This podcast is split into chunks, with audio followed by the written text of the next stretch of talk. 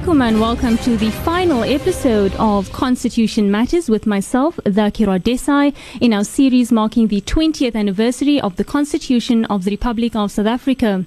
As a seven part series, Constitution Matters brings to light a joint venture on progressive constitutionalism by the Voice of the Cape Radio, the Students for Law and Social Justice, and the Council for the Advancement of the South African Constitution. In this episode of Constitution Matters, we discuss Section 16 of the Constitution, the freedom of expression. And in studio with me is Nicholas Word Smith, Nikita Reddy, Chris Todd, and UCT Vice Chancellor Dr. Max Price.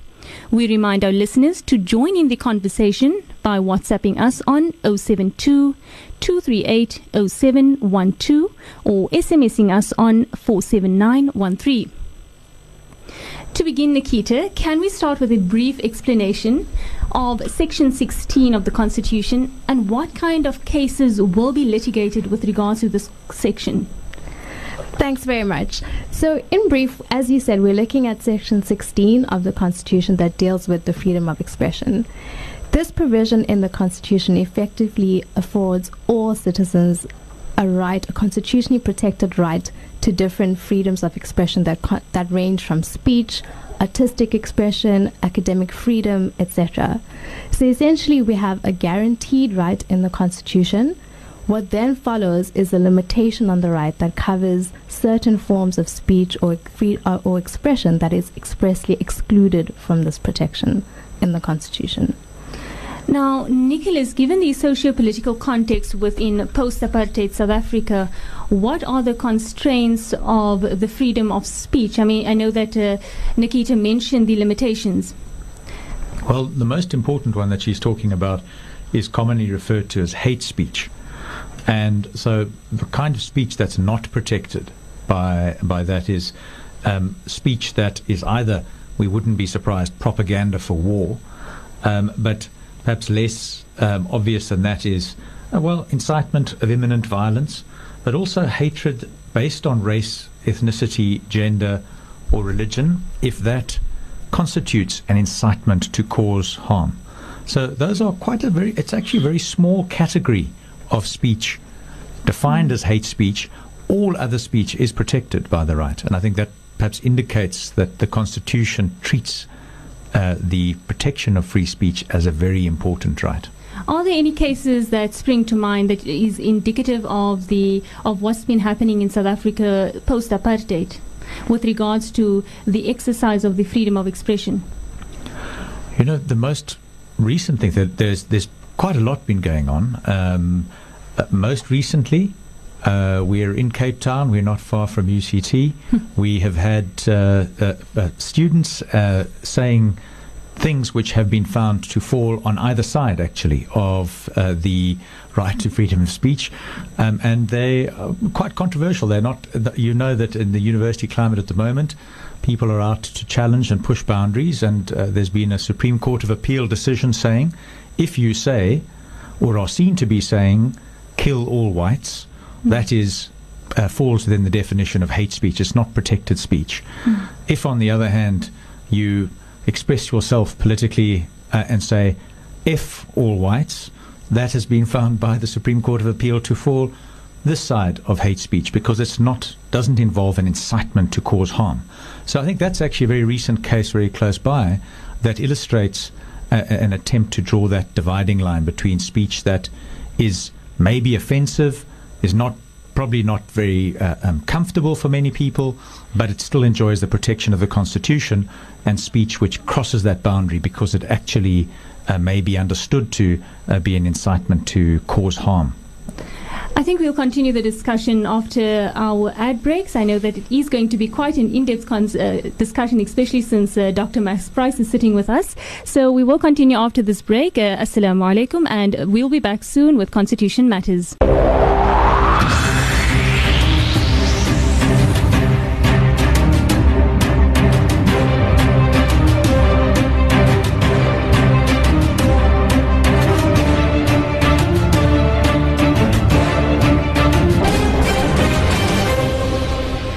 Welcome back to Constitution Matters. I'm your host, Dhakira Desai, and joining me in studio is Nicholas Woode-Smith, Nikita Reddy, Chris Todd, and UCT Vice Chancellor Dr. Max Price. In this episode of Constitution Matters, we discuss freedom of expression. If you have any concerns or questions on the Constitution, please WhatsApp us on 072 238 0712 or SMS us on 47913. Before the break, we unpacked the definition of the freedom of expression, and now we proceed by focusing on safe spaces.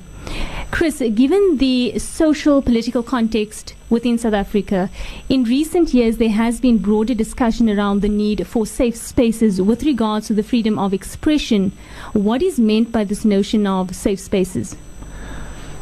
I think there's two main ways in which it's referred to. I think most, the first is not very controversial. Most people would agree that uh, pe- citizens, students, members of the public should be safe from physical harm. So we would generally accept that uh, anybody in any community should be reasonably uh, protected from any kind of physical assault or affront to them. The more difficult one is to what extent you can protect people from ideas that they might find hurtful uh, or which, with which they might disagree very strongly. I think maybe again we can say the easy one is you can't really ask to be protected from views that you disagree with. Uh, the most difficult one is can you ask to be protected and ask for an area in which you are not confronted by ideas, views, opinions that are hurtful to you in a subjective way that you feel personally hurtful. And that is something which I think many campuses, open societies are finding quite difficult to grapple with at the moment. Nicholas, if you could come into the conversation, are safe spaces in any public academic space an imposition on the constitutional right to freedom of expression? And if so, is this imposition justified by Section 16 of the Constitution? Okay, so now I, uh, my background is not law, so I can't say from a side of Mm. the Constitution, but I can say from the philosophy of freedom of speech, where that safe spaces, there is a compromise where safe spaces can be allowed, but they have to be extremely limited. There is nothing wrong with having a room on a campus in which people can have quiet time, so to speak. But when it comes to lectures, when it comes to tutorials, and when it comes to the intellectual space on campus, there is no justification for shutting down debate unless it is constru- actual hate speech. The reason being that free speech is a practical benefit, not for the speaker, but for all the listeners who need to be engaged with these other ideas so they can develop their own ideas, find new ones which perhaps may be better than their own, or reinforce the ideas that they currently have. The problem with safe spa- spaces, especially safe spaces that are imposed on lecture venues, is that it shuts down this discourse so people cannot discover new ideas. And when people cannot discover new ideas, we have a stagnation. And there cannot be a prog- progress in any field if people are too afraid to be challenged intelle- intellectually. Now, Dr. Price, I know that you are eagerly waiting to comment.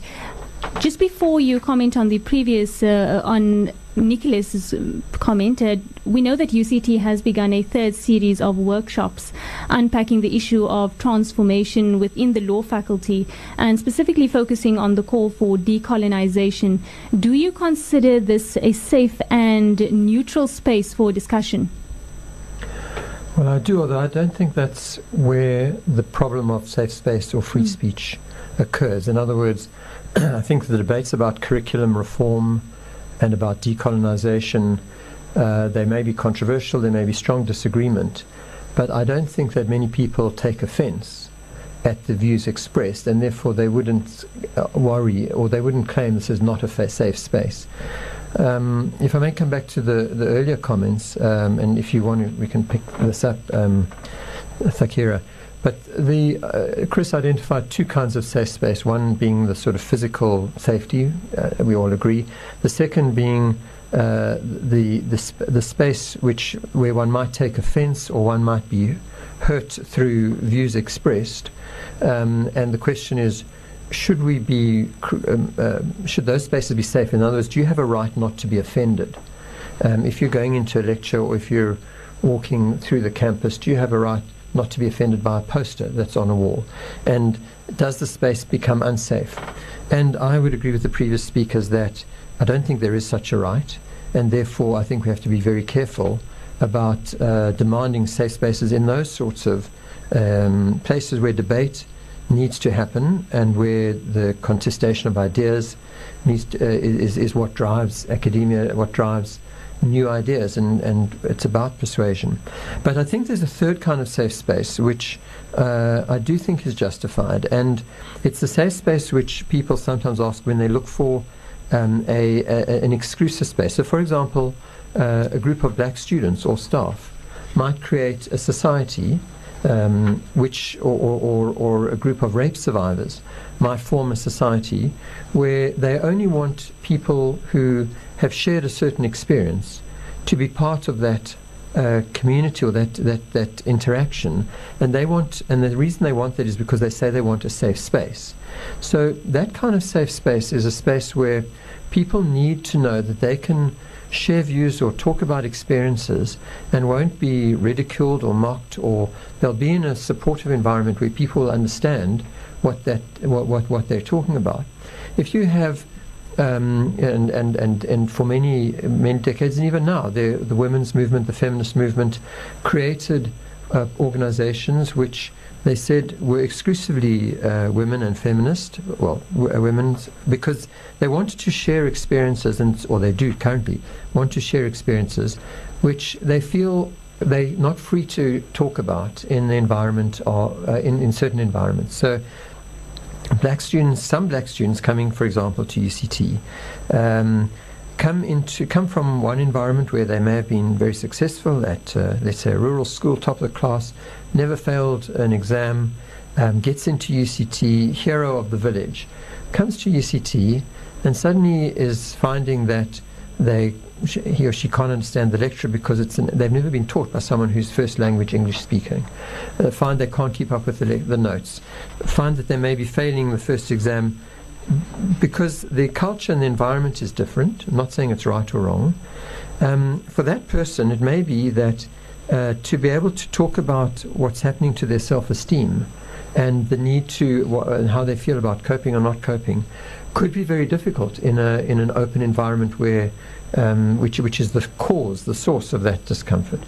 Creating a safe space for those students um, or allowing them to do so, even if it's exclusivist, I think has a place. So there are, is some space for safe spaces. In many parts of the world, um, when, especially in, in, in Europe and, and in America, part of the debate we're talking about is, is, is around um, what's called trigger warnings. And if I may just have another minute or two to say what, what that's about. That comes from a bron- or uh, from, from an analysis by psychologists, particularly um, around post traumatic stress disorder. Uh, someone who's been exposed to a really traumatic experience, such as a rape, who has been raped, uh, or has been uh, um, exposed to uh, traumatic discrimination um, or violence, uh, may have, especially if that's been repeated, may find that the that that re-exposure to that experience triggers a, a, a, recurrence of all of the fear, anxiety, a panic attack, uh, a sort of meltdown. And there's a, an argument that people should be protected from being exposed to those triggers. And since we don't know, for example, in a classroom who might have been raped or molested by a close family member or sexually harassed, uh, there's and, and the experience was reportedly that uh, when someone was then in the course of a lecture or a classroom exposed to a very graphic or vivid description of a rape scene, um, that could trigger these hmm. experiences. Mm. And so the trigger warning movement, in a sense, comes from uh, saying classrooms need to be safe. We need to be able to say to students, if, this, if, if we're going to expose you to this, we're going to alert you to the fact beforehand. And so in some universities and some, there's a, a requirement that lecturers should uh, give a trigger warning. They should warn the students that this is going to be about rape and it's going to be graphic, and if this is going to uh, trigger a reaction for you, you're free mm. to leave. It's not to say you can't discuss those spaces and those things in the class. We actually have a question that has uh, come from 7018 uh, and it's regarding this issue of trigger warnings. The person says if you're in a class and your lecturer says something that triggers you emotionally, psychologically, or intellectually to the point that you can't engage, so you can gain from the practical nature of freedom of expression. Is this fair on the student? So that's exactly uh, the, the argument for trigger warnings. And uh, there could be two. The, that student or that, that, that person is actually suggesting that there should be no reference to that trigger because that somehow will prevent the person from learning or prevent them from participating in the mm. in the class. My view, and I think the more dominant view, is that we don't want to censor any of that because that would be a more serious um, constraint on free speech and free thought. But we do want to, we might want to alert the person so they have the option of removing themselves from that space. And it becomes a safe space in that sense. Now, let me say that it's very controversial because as people would say, where do you start and where do you stop with such a thing? People have had so many different traumatic experiences, um, and in the end, you would be uh, alerting students to ev- in every class to every mm. item of a lecture. And I think that when there are places, there, there's a place in some situations for trigger warnings, but by and large, I think that we need to. Um, uh, we should. We that it's not. We don't require that in South Africa. We don't require it at UCT, and I don't think that there's enough um, justification for it in our context. There has been some discussion at UCT, especially with regards to the Fees Must Fall uh, protest, where there were a number of students who said they do not support the Fees Must Fall movement. Why are they being exposed to the protest? Um, would you like to weigh in, Chris, to say is that a, a, a fair a fair sentiment to have if this is an issue which we know uh, deserves that space in which it should be discussed? I mean, I think it probably is very important to distinguish between um, a conversation being con- exposed to or confronted with a conversation or ideas that you don't agree with. And I'm afraid I've not got that much sympathy with people complaining about being exposed or challenged with ideas. Maybe the, the different uh, issue that arises there is can you be exposed in the sense that your life is disrupted by uh, people who feel strongly enough to protest, actually interrupting and preventing learning from happening.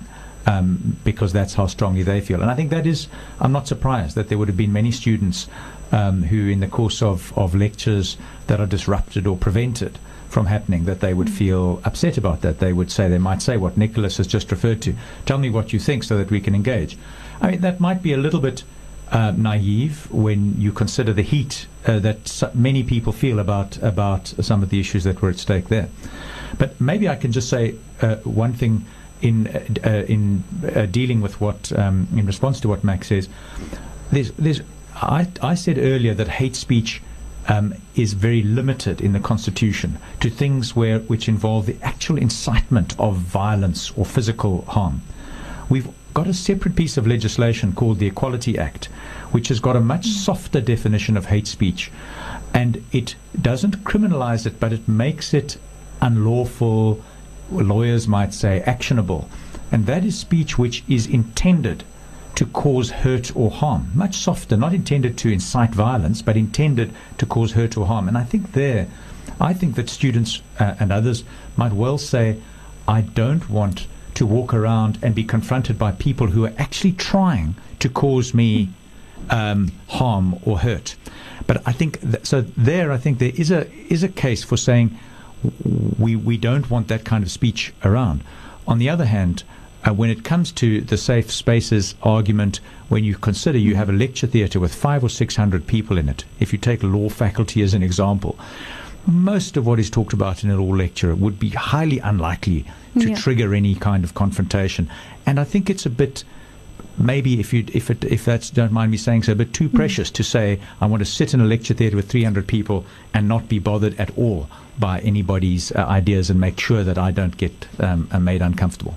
I think we can do, we can continue that discussion when we come back after the ads.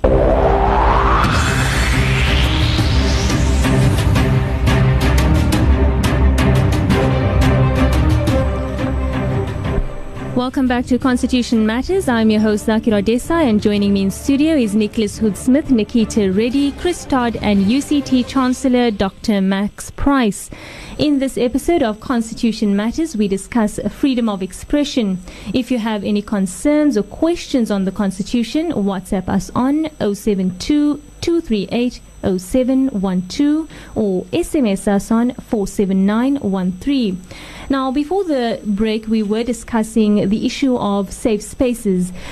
Dr. Price, the United Nations Declaration of Human Rights, Article 19, which in many ways our Constitution draws from, states that everyone has the right of opinion and expression. This right includes freedom to hold opinions without interference and to seek, receive, and impart information and ideas.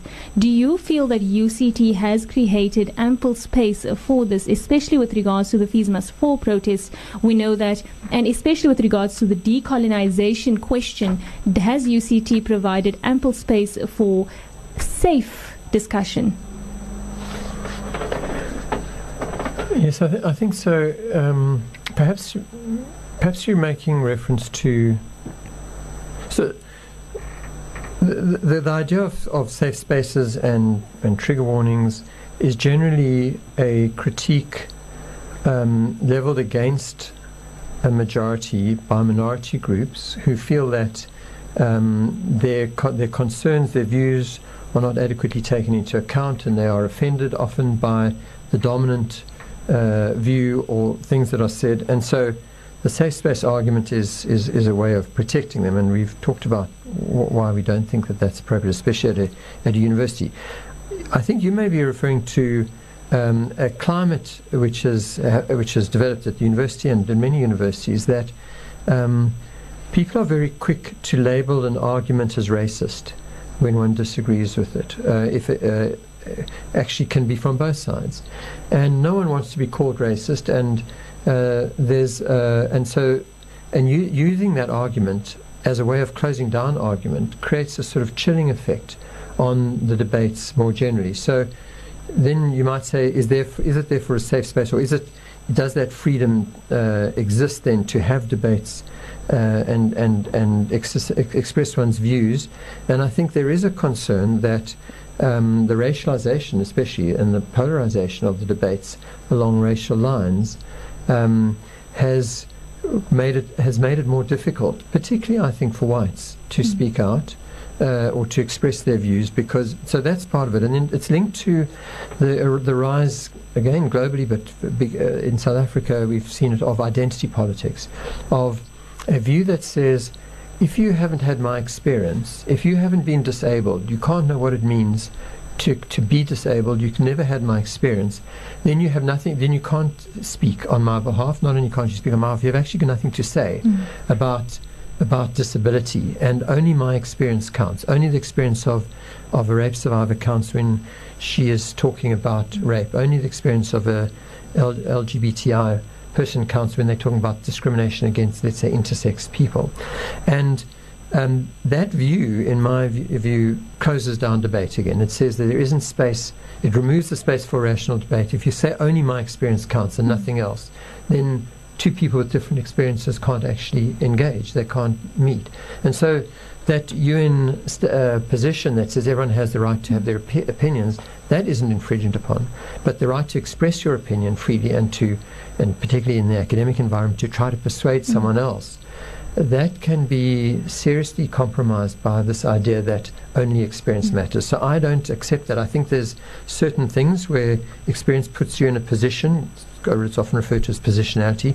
One needs to recognize one's position, recognize why one's experience is different from others, but I think that that should never be used to say the debate can't happen. Nicholas, Dr. Price has mentioned this issue of the silencing of whites, the white freedom of expression within South Africa in terms of your white South Africans who feel that they, they don't have that space any longer to voice their opinions because the so-called non-white South Africans tend to silence them when they do raise issues that affect white communities. As a white South African, young white South African, do you feel the same? Now, um, as Dr. Price mentioned, it's a minority who's mm. p- uh, pushing for this. And I have been accused of being racist without any substantiation. I've been called a fascist, even though that's the complete opposite of the views that I support. I've also been accused that of not taking account of positionality, and thus I should keep silent. But the difference maybe between myself and quite a few other people is that I don't stop talking after that. Mm. So, for instance, at a politics tutorial in, at, uh, up at UCT, and this is the only case where I have been asked to stop speaking by another student. I've been quite fortunate that I haven't been shut down in Mm. person that, um, that much. And I was asked to stop speaking about a particular issue because of positionality. And it, now the actual issue we were discussing, not to go into huge detail, there was there's no actual any way that you can think about it having anything to do with positionality. It was very metaphysical. It was nothing that could be construed as racial or classist. So then I just didn't acknowledge the interruption. But I know that there's a lot of people. So I uh, run a student society at UCT called Students for Liberty, and a lot of our members do keep silent. And this isn't only white students. This is students from all manner of race groups. And uh, uh, actually, I find that the, the demographic that seems to be the most silenced are black liberals. Because they see, they've, I have a lot of black liberal friends who have actually been accused of being race traitors because they have this idea of individual liberty and freedom of speech and a support of free markets, things which are seen as counter revolutionary. So, as a white male, I see a lot of this propaganda or rhetoric which is being leveled against me. I don't really care. For mo- because I know that I can, I have a family that I can still go to and settle in and Hmm. belong. But I know that a lot of my colleagues, they don't have that. And they don't have those support structures Mm. that they can't speak out and they can't be honest about their own political views because they'll become pariahs in their own community. Nikita, just to move the conversation with regards to safe spaces, we know that religious is a sort of a contentious issue in many circles. In July 2016, UCT issued a statement regarding the cancellation of the Davie Memorial Lecture by Mr. Rose Fleming, who in 2005 solicited and published a series of cartoons depicting the Prophet Muhammad and within the Islamic religion that is that is seen as blasphemous. Do you think there is a danger when you transform public academic theatres into so-called safe spaces? Hmm, I th- you know, it's a very difficult question in the context specifically of university where you're trying to facilitate ideas, freedom of expression in general. Um, and I think that's the thing that we've been grappling with throughout the show, whether it's appropriate to actually try and create these safe spaces. I think the basic proposition is that the right to freedom of expression, wherever it comes into play and wherever it's applicable, um, at its heart is actually one to protect expression, but on the same at the same time to protect other people's rights. So I think that to the extent that any form of expression may really be seeking to impair the dignity of others or really infringe on core constitutional rights, then there might be more space and a better chance of opening up that debate of creating a safe space. Dr. Price, I know you would like to weigh in on this. Please go ahead. Well, I think Nikita didn't answer the question. and I hope she would on my behalf. I was Um, leaving it open for you. Um, Fleming Rose, as you say, uh, is, a ve- is a very controversial figure. He has many people who think he is a hero of free speech, and that's partly because of all of the areas where one might want to um, consider limitations on freedom of speech. Probably uh, criticizing religion or religious symbols and religious beliefs is the most sensitive. Um, so that even people who feel strongly about free speech will sometimes say that there are certain areas you don't go. And, and um, publishing cartoons of, of the Prophet is an example of that, and there are there are others as well. Um, and so, uh, but he is a he is a protagonist of saying that you know religion should is, is fair game, and religious symbols are fair game for satire, for political satire. So he has uh, people who undoubtedly uh, support him, um, but there are also many who think that.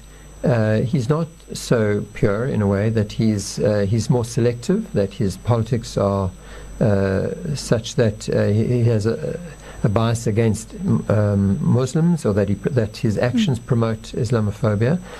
Um, uh, my, my view, and I think that the Academic Freedom Committee's view, which was the committee that wanted to host him, was that a, a university should be a place where that debate can happen and where we can have someone like Fleming Rose and where we can have counter debates and people to, uh, rather than not hearing him, hear him and answer and respond.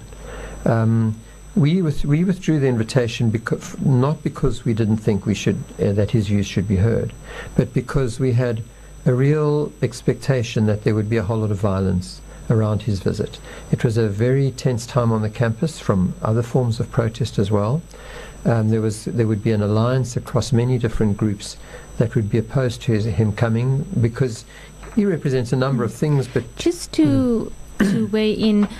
When the statement was released, I know there were a number of commentators who who thought that the statement basically said that Muslims are by nature violent because it said that you know, we are one of the reasons was it the, the reasons range from the fear of provoking violence on campus to the fear that proceeding with the lecture may do more harm than good for the advancement of academic freedom. Do you think that that was a wise sentiment if you want to speak about the freedom of expression? Um, was that not impeding on the right to so called dignity of the broader Muslim community? Who I, I, know there were a number of commentators on social media who thought, but we are not, but Muslims are not violent by nature, why are they citing violence as the reason for impending violence for the reason for not allowing him to visit UCT and speak? I think you'll find if you go through the statement that there's no reference to Muslims being violent. And the violence and the reference to the threat of violence was not a reference to mm. Muslims being violent. So I don't think that that was there. And uh, although there are Muslims on, on campus, the majority of students that have led and been part of the protests have not been violent. But they would certainly have been, I think, uh, the students who would have participated in preventing the lecture from taking place and in disrupting it. Mm. And so, um, so I think that uh, I understand why why people might uh, see it that way, but it is it is nevertheless that that was for us the key concern. Um, it was not other concerns; was concern about safety yeah. and and yeah. Chris, in the last 30 seconds, I know that we have run out of time quite quickly, but we know there's an issue and uncomfortableness when we speak about race in South Africa, when we speak about even religion.